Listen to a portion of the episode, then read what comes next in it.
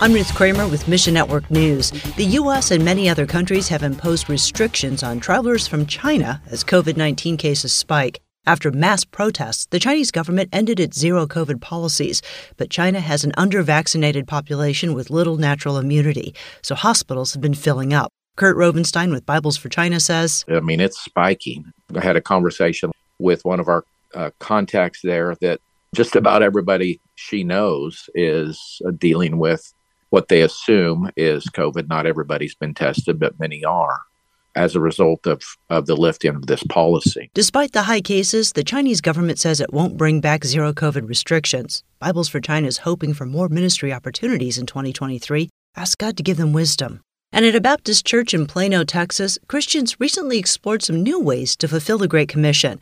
Brad Preiser with E3 Partners says the church takes a Sunday a year to serve in the community. This year, Preiser's group worked with a ministry called Grace to Go. Grace to Go basically takes food that's donated by different organizations, gathers it together, and takes it to a government subsidized housing apartment complex and disperses and provides food to the people that are resident there because many times it's very hard for them to feed their families with the limited incomes that they have. During the barbecue, about 60 people from the church sat down and shared the story of Jesus. If you'd like to do something similar at your church, we'll connect you to E3 Partners training and resources at missionnews.org. Thanks for listening to Mission Network News, a service of One Way Ministries.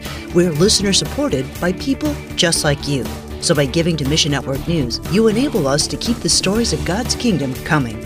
And together, the Great Commission happens. Look for links at missionnews.org. That's missionnews.org. I'm Ruth Kramer.